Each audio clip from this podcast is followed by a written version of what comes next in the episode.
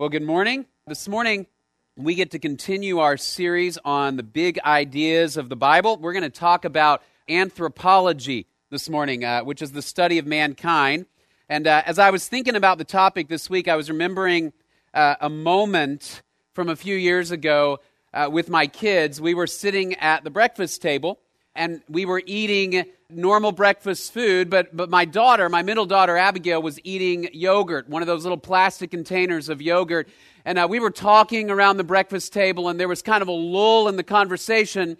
And uh, Abigail looked down at her yogurt and then looked up at me, and she was about six at this time. And she said, "I wonder what it must feel like to be my yogurt." And uh, there was kind of this pause as we all pondered that question. I remember thinking, what an existential question for a six-year-old to ask. What does it feel like to be yogurt? Now, your first response to that is it feels like nothing, right? Yogurt is not alive.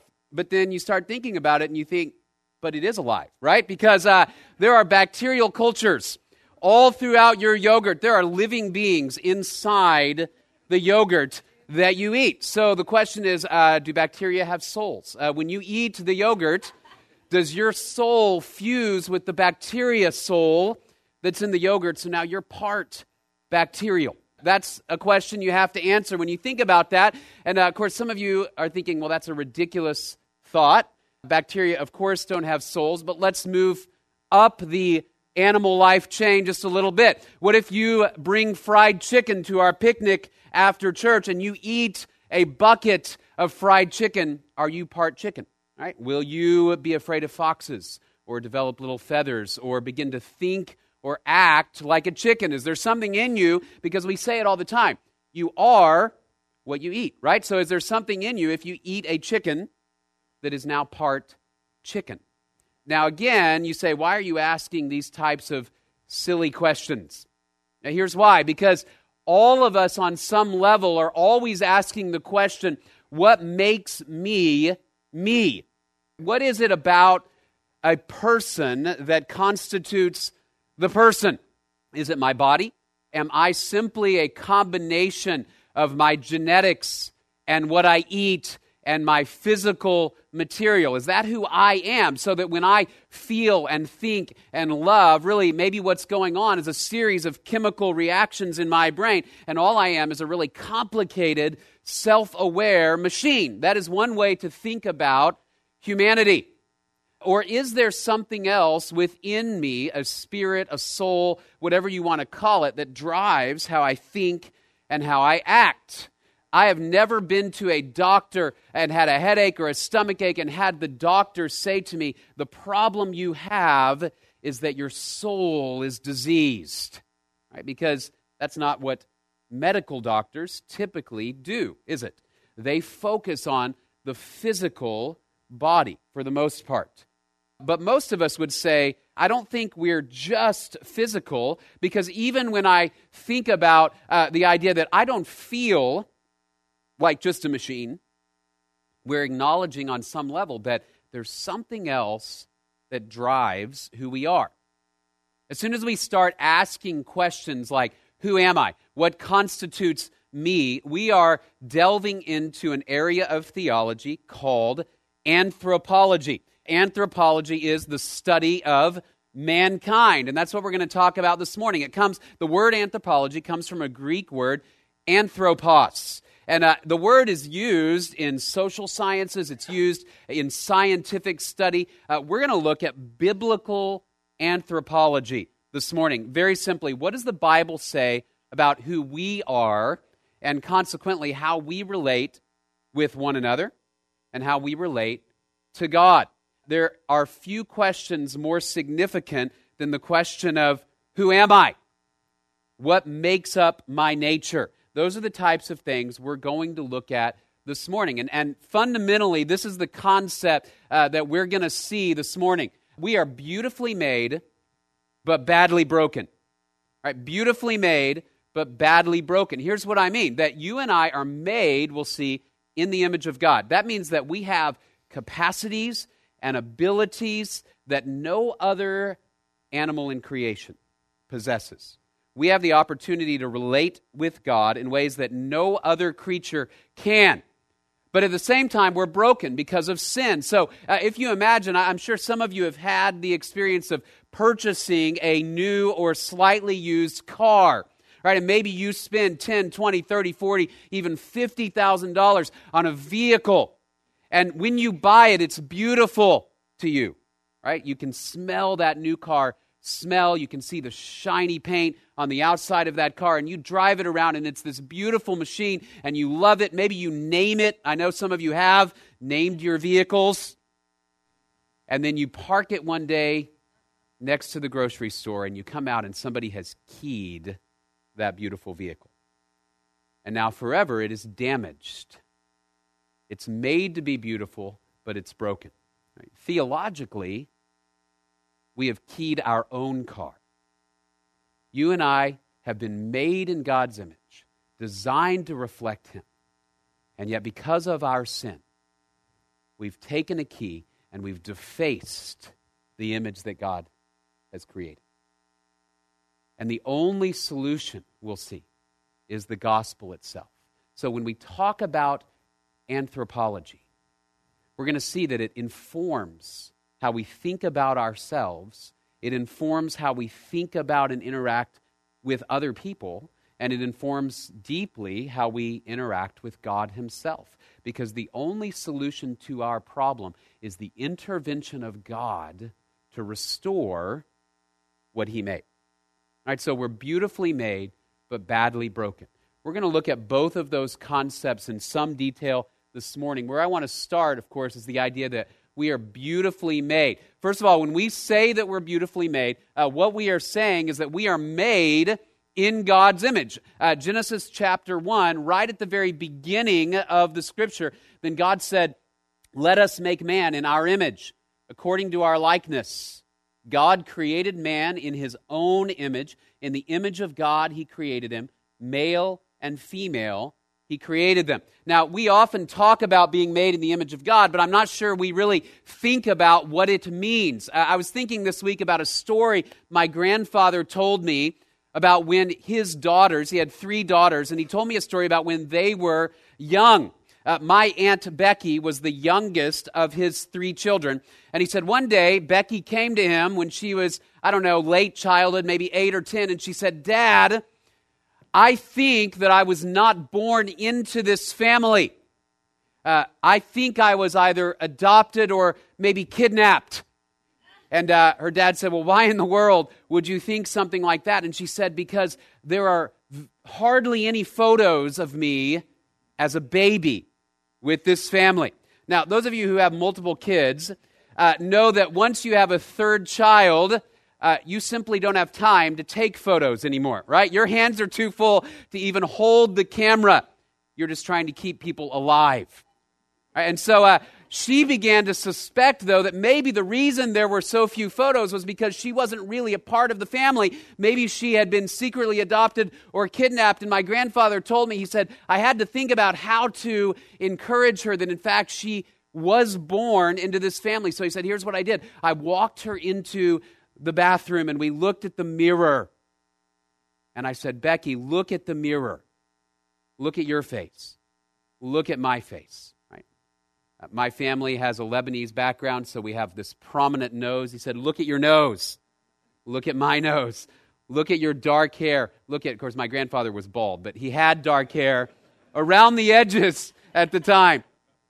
"Look at me. Look at you. You are mine. You look like me." Right? When we talk about the image of God in humanity, what we mean is that in certain ways we look like God Himself. No other creature on the planet is said to bear the image of God. Other creatures are said to have the breath of life, but no other creature is said to bear the image of God. And, and we have to look for a moment at what does it mean then specifically when we say that we are made in the image of God? In what ways do we look like our Father? To be made in the image of God then, first of all, uh, means that we have the opportunity to reflect His character. We have the opportunity to reflect His character. Leviticus chapter nineteen verses one and two. Then the Lord spoke to Moses, "Speak to the whole congregation of the Israelites and tell them, you must be holy because I, the Lord your God, am holy." All right, so when we talk about the image of God, one of the things it means is that you and I can be holy like God is holy. No other animal in creation is given that command.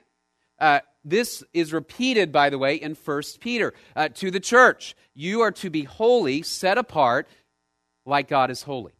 Right, you and I have the potential to reflect the righteousness of God and to represent Him. Some of you, uh, no doubt, we're aware a few weeks ago of the dust-up involving Harambe the gorilla, uh, the gorilla at the Cincinnati Zoo, who was ultimately shot, right, because a young boy, a four-year-old boy, fell into, climbed into his enclosure, and in order to save the child, the zoo employees shot and killed the gorilla. Now, of course, it was a big controversy because uh, the question was, should they have killed this gorilla? Right, and so uh, people said those who shot the gorilla, maybe the zoo, should be held morally accountable for shooting this beautiful creature. Others said maybe the uh, boy's family, his parents, should be held morally accountable for losing sight of him and allowing him to fall into the gorilla enclosure. Now, what was interesting in all this debate was, you know what nobody ever said was maybe we should hold the gorilla morally accountable for threatening the boy. Why did nobody say that? Why did nobody say, you know, Harambe needs to pay us a fine of his best bananas because of what he did? Harambe needs to go to jail because of what he did. Nobody talked about punishing an animal for acting like an animal. Why is that?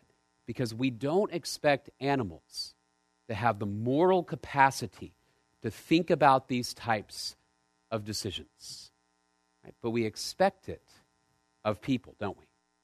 So our minds automatically in a situation like that go to who is to blame? What should they have done?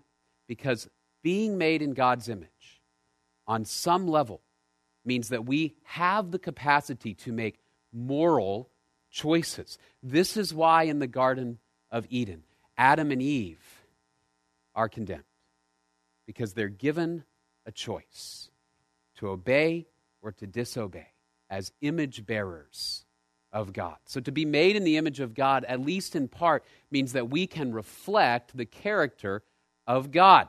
Uh, to be made in the image of God also means on some level that we can relate to Him spiritually. Uh, when we talk about the composition of mankind, and, and we're going to talk about that a little bit this morning, what we see is that we are composed of body and spirit. So we relate to God on a spiritual level, again, in a way that no other creature is able to.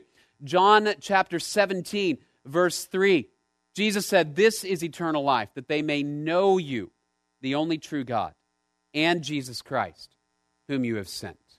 We have an ability to connect with God spiritually in a unique way, which is why the gospel is for people. It is why Jesus died and rose again to save humanity, so that humanity could be restored from our sin, to again connect with God as we are supposed to connect with God. If you remember in the Garden of Eden, Adam and Eve were able to walk and talk with God in the garden. They connected with Him on a personal and spiritual level because they're made in His image. Just as one human can talk to another human in a way that we cannot talk to a monkey or a chicken or a bacteria, a human being made in the image of God can connect with and relate to his or her heavenly Father. So that in the book of Philippians, talking about the spiritual life, Paul will say, "More than that, I count all things to be lost in view of the surpassing value of knowing Christ Jesus my Lord." Paul says the aim of the Christian life is to know God more and more and more. We are the only creature on God's earth that says, "I want to know God." Even those who do not believe in God often ask the question, is He out there? Can I relate to Him? Can I know Him? is there something else within me that is spiritual in nature? Because to be made in the image of God is to be able to connect with him spiritually. Romans chapter eight, the Holy Spirit himself testifies with our spirit that we are children of God. Only human beings have the opportunity to have a restored spirit that connects with the third person of the Trinity, the Holy Spirit. And so to be made in the image of God is to be able to reflect God's perfect character. It's to be able to connect with God spiritually. Right, and then thirdly, to be made in the image of God is actually to radiate his glory. Now this is interesting. What I mean by this is that our bodies were actually designed to radiate the glory of God. Now that may surprise you uh, because right now none of us are particularly shiny. I may be because of these lights up here, right? But I'm not reflecting glory from within myself. But uh, notice Daniel chapter twelve, Daniel says this about the end of days when Christ returns. Those who are wise will shine like the brightness of the heavens, and those who lead many to righteousness like stars forever and ever. In Psalm chapter eight, David compares people to the sun and the moon and the stars, and talks about the glory of humanity when compared with the sun, moon, and stars. Now you say, uh, isn't this just a metaphor? Maybe it's just a metaphor. Shining means we somehow reflect God's character, and maybe it's a metaphor for that. The reason I don't think it is, is because of an incident that we see in the book of Exodus. Uh, think about the book of Exodus, particularly chapter thirty-four. Uh, it tells us that Moses would go in and he would commune with God and talk to God. And you know what would happen to Moses when he was in the presence of God and he emerged from that tent after talking to God? It says his face would shine with the glory of God, so that he actually had to veil himself because the people were afraid of the radiating glory of God coming from Moses' physical body. When Jesus was transfigured before his disciples, he shone with a bright light. So that Paul will use this same idea even in Second Corinthians chapter three, that we are being transformed from one degree of glory to another into the image of Jesus Christ. So to be made in the image of God means we reflect his moral character. It means we relate to him spiritually. It means we are designed, in fact, to radiate his glory. And of course, what we'll see is that our bodies don't do that like they ought to do that. And ultimately, that's because of sin. But that's how we're designed. We are designed in the image of God. We are designed to be body and spirit. We are designed of both material and immaterial components.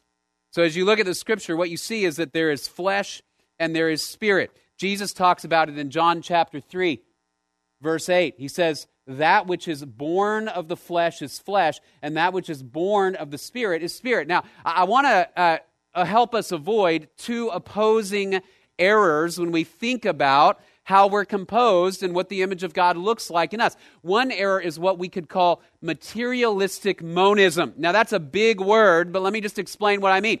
Monism is a word that simply means there's only one type of stuff, okay? So materialistic monism would say all we are is the physical. Uh, this is obviously the prevailing view of our secular world and of secular science, that there is nothing spiritual. There's no ghost in the machine, so to speak. You are composed of molecules and chemicals and things that make you tick. Uh, the songwriter David Wilcox uh, put it this way in his song, Big Mistake. He says, they taught us kids in school between the recess breaks that the universe just sort of fell together like a big mistake. It started with a bang that sent the pieces flying, and then it cooled and twirled into dinosaurs and dandelions. It was a big mistake to have eyes that see, to have love like this inside of me, to have lips that smile as I swim your kiss, to have minds that will forever every part of this. All right, and that's his tongue-in-cheek way of pointing out what is one of the prevailing ideas of our world, which is we are simply matter apart from spirit. Think about for a moment uh, your computer at home or your iPhone. It's not self-aware, is it? At least you hope it is not. Right? It doesn't make moral choices. It's simply a machine. And in fact, one of the common themes, of course, of science fiction is what would happen if our robots and machines became self-aware and took over the world. Uh, people have been experimenting with that concept ever since there have been machines. And yet it's never happened. Because part of how we are composed is body and spirit. And from a Christian perspective, it is the spiritual that truly gives us the ability to be self-aware, to connect with God, to have a consciousness that exceeds that of the animals and certainly exceeds that of machines. So Jesus will also say in John chapter four, God is spirit. Those who worship him must worship in spirit and truth. To be human is to have an immaterial spirit. But the other opposing error we want to avoid is to minimize the significance of the physical body as well. Uh, there are religions who deny, in fact, the physical. Uh, Christian Science is one. Scientology is another. Neither of them are scientific, right? Because they both deny the physical body. Uh, neither of them are Christian either, right? It's been said Christian Science is neither Christian nor scientific, because it denies the presence of the physical body. But what's interesting is as you look through Scripture, we are certainly composed of body and spirit together, and the two are meant to go together. And in fact, at death, when our spirit separates from our bodies, that's intended to be temporary, because the great Christian hope that we see in First Corinthians fifteen is bodily resurrection. When Jesus rose from the grave, it was a bodily resurrection. The disciples could touch the scars in his hands and his side. Jesus, as we mentioned a few weeks ago, actually ate fish after his bodily resurrection. Body and spirit together is a part of how we are composed. So that as we look throughout the New Testament, when we talk about uh, how we ought to act and relate to God, the body is a huge part of that. First Thessalonians five, now may the God of peace himself sanctify you entirely, and may your spirit and soul and body be presented complete, without blame, at the coming of our Lord Jesus Christ. Paul will exhort us in First Corinthians six, do you not know that your body is a temple of the Holy Spirit who is in you, whom you have from God, and that you are not your own? And later in chapter ten, so whether you eat or drink or whatever you do, do all to the glory of God. I was walking uh, with my son near a creek that sits not too far from our house, a little trail by a creek. And as we walked through this creek, uh, we looked down on the path, and there was a snake skin on the path. A long, I don't know, three or four foot snakeskin. And so he looked down, and we talked about it for a minute. And we talked about how uh, when snakes uh, shed their skin, they leave it wherever they shed it, right? And so every so often, some of you who know more about snakes could probably tell me, I've spent a lot of my life deliberately avoiding knowing about snakes, right, and getting close to them. But uh, snakes periodically will shed that skin, right, and they just kind of shake out of it, and then they move on. I think some of us view the human body like that. We go, you know what, one day my great hope is I will just go, right, and I will just shake free of the body like a snake skin. Right? That perspective is deeply unbiblical, because the great hope of the Christian experience involves bodily resurrection, a renewed, restored, perfect body able to reflect God's glory forever and ever, to shine like the sun. Many of us long to be free of our physical bodies because our physical bodies do not work like we would like them to work. Right? Anybody over the age of thirty or thirty-five is beginning to understand this, right? You wake up in the morning and you feel less than glorious, right? Your body aches. It begins to put on extra pounds. It even begins to fade. And the older you get, your, your skin will look darker and grayer and your hair will look darker and grayer. So if you're like me, your kids use the silver crayon to color your head, right? Because our bodies begin to diminish. But we're designed to reflect the glory of God. So we are made in God's image, composed of body and spirit together. We are beautifully made. God has made us over and above all of his creation to reflect him. The idea of how God made us ought to challenge us with regard to how we think of ourselves and how we think about other people.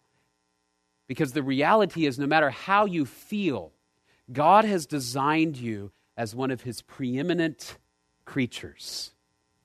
You are beautifully made, fearfully and wonderfully made.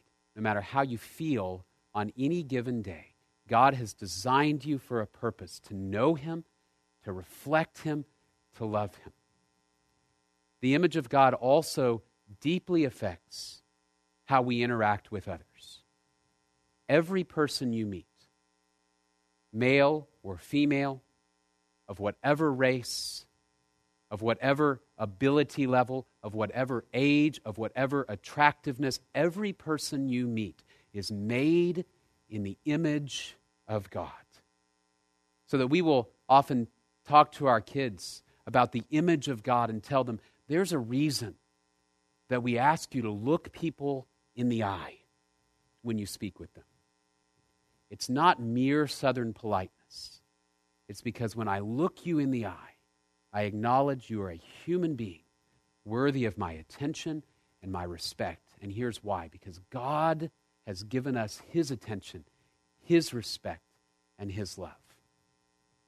I say things like please and thank you and exhibit politeness, not because we are simply people who are Southern and polite, but because doing so acknowledges that the other individual is a human with moral choices made in the image of God that I am bound by the Scripture to respect. And so when we talk about some of the issues even that divide our culture in our day, when we talk about things like race and we talk about things like gender and we talk about men and women who have disabilities, what informs us as Christians in how we treat others is not our politics, but the Word of God that says everybody you meet is an eternal creation of God, made to know him, made in his image, and therefore worthy of respect. So we are beautifully made. But the bad news, of course, is that we are also very badly broken, that sin has defaced the image of God. It has defaced our bodies, and it has defaced our spirits. A few of you will remember uh, about twenty-five, twenty-six years ago, the launching of the Hubble telescope into space. And you'll remember that the Hubble telescope was designed as the most expensive piece of equipment that NASA had designed up to that point. It ended up costing two point five billion dollars to construct an enormous, extremely accurate machine. And many of you will remember that they launched it into space, ready to see what this enormous machine could accomplish. And the images that it sent back at first were blurry and out of focus. They had built a two point five billion dollars paperweight, because on the scale of nanometers, they had carved the main mirror incorrectly. Right? They actually had to fly out there and fix it. Huge, expensive machine, fatally flawed. That's us. God has designed us beautifully in his image, of eternal value to him, and yet we are fatally and deeply flawed. See, what happened in the Garden of Eden when Adam and Eve chose to disobey is that they were separated spiritually from God, and separated from God in a way that has infected all of us. So now, from the moment we are born, we have inherited their sin. So that Paul will say in Romans chapter five, through one man sin entered the world, and death through sin, and so death spread to all men because all sinned. So that when they sinned, God said to them, you will die. They died on the day they ate from the fruit because death is separation from God. And then their bodies, like ours, began to decay until the moment that they were laid in the ground, dust to dust, because we're badly, badly broken. And what we see biblically is that we have inherited the sin of Adam and Eve, but we have also embraced it at the same time. So that we are born into sin, but we choose to sin. All have sinned and fall short of the glory of God. So we've inherited this disease, and then we engage in behaviors that only make us sicker and sicker and sicker until we die. Think about it this way. You may at some point have been told by your doctor that you have a genetic predisposition to heart disease because maybe your grandfather and your father died of heart disease at a certain age. And so the doctor will say, you need to be aware that you have inherited this condition, this disease. And you say, okay, I got it, but I love French fries. And so you convince yourself that they are not that bad because it's waffle fries from Chick-fil-A, right? And why would Chick-fil-A hurt you? Okay? And so you eat them every day for ten, twenty, thirty, forty years, and you know you've inherited this sickness, but you also dive into behaviors that will make it worse, right? And so those arteries harden, and eventually, if you don't stop, you die. That is a picture of what sin has done to us. And the really bad news is we can't even stop because we're so sick. We don't even know at times when we are engaging in behaviors that will kill us, in thought patterns that will kill us, in heart attitudes that will kill us, because our minds don't think properly due to sin. Our hearts don't feel and engage with God and others as we should because of sin. Our bodies don't work like they ought to because of sin. And so the sin of Adam and Eve has infected the entire world, so that Paul will rightly say in Romans chapter eight that the entire creation groans for redemption because of sin. We're going to talk in detail next week about the biblical doctrine of sin. But I'm introducing it this week because you cannot separate sin from the image of God, because when we say we're made in the image of God, of course, the question is, then why don't we always look like it? And the reason is because of sin. We are deeply and badly broken, right? And the only solution is the gospel itself. You and I have been beautifully made, but badly broken. We can't even stop the behaviors that are destroying us, the mindsets that are destroying us. And so what God did in Jesus Christ is he sent his only son, fully God, fully man, to take the penalty for our sin. And then the scripture uses imagery of washing and regeneration, right? Cleansing us from sin and making us something new.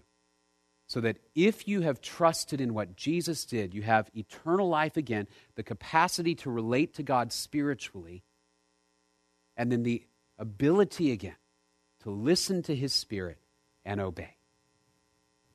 And throughout this life, we are being transformed from glory to glory in the image of him. And one day, the day will come when our bodies and our spirits and our minds are restored to be all that God intended them to be. So we will shine like the stars, right? But the gospel is our only hope, to be forgiven of sin, to be washed clean from sin, and to have the restored capacities that God desires us to have, right? So we're beautifully made, badly broken, and deeply in need of redemption. Let me wrap up with just a couple of applications, two or three applications, as we think about the image of God. First of all, praise God for how he made you. Many of you will be familiar with Psalm one thirty-nine. I will give thanks to you, for I am fearfully and wonderfully made. Wonderful are your works, and my soul knows it very well. God has made you in his image, even with diminished capacities. And if you're like me, there are days you compare yourself to others who seem to have greater capacities in one area or perhaps in every area. And you say, I am not important. I am not significant. I do not matter. And the image of God would say that's an absolute lie, because you matter to the eternal God who made you in his image. And as Paul will say in Acts seventeen, you are one of his children. He loves you with a love you can't imagine. So praise God for how you are made. Secondly, we respect others as God's image bearers. Every person we meet is an eternal creation of God, made in his image. James chapter three, James talks about how we speak to and about other people. And I love the way that James frames it. He says, with our tongue, we bless our Lord and Father, and with it we curse people who are made in the likeness of God. My brothers, these things ought not to be so. When I speak unkindly to or about others, I'm using something God gave me to reflect his character in his image. I'm using that to defame the image of God in another person. It is nothing short of blasphemy itself. And so James says, it ought not to be so. We use our tongues to bless. We use our tongues to praise. We use our bodies and our words and our attitudes and our actions to bless and praise those made in the image of God, because we desire them to know him and to reflect him. So we praise God for how he made us, respect others as God's image bearers, and then thirdly, praise God for redeeming us through Jesus Christ. For all have sinned and fall short of the glory of God. We saw that part a few minutes ago. And are justified by his grace as a gift through the redemption that is in Christ Jesus. God has given his own Son to save us from our sin and restore us. After I pray here in a moment, we're going to close with a song of worship, and we're going to praise God for the redemption that he offers in Christ Jesus to restore us to relationship to him and to the capacity to reflect him as his image bearers. Would you pray with me? Father, we're grateful so much for your word. Thank you for loving us. You loved us before we even knew who we were, before we even were born or knew our own names. You knew our names. You love us so much that you gave your unique, only begotten Son to die and rise again so we can have life. And so we pray that we would understand what it means to be made in your image, designed to represent you in our character, and designed to communicate to your people that you have made, that everybody matters. We thank you for the redemption offered in Christ Jesus to save us from our sin and restore us to life with you. We thank you for this time, and we pray this in Jesus' name. Amen.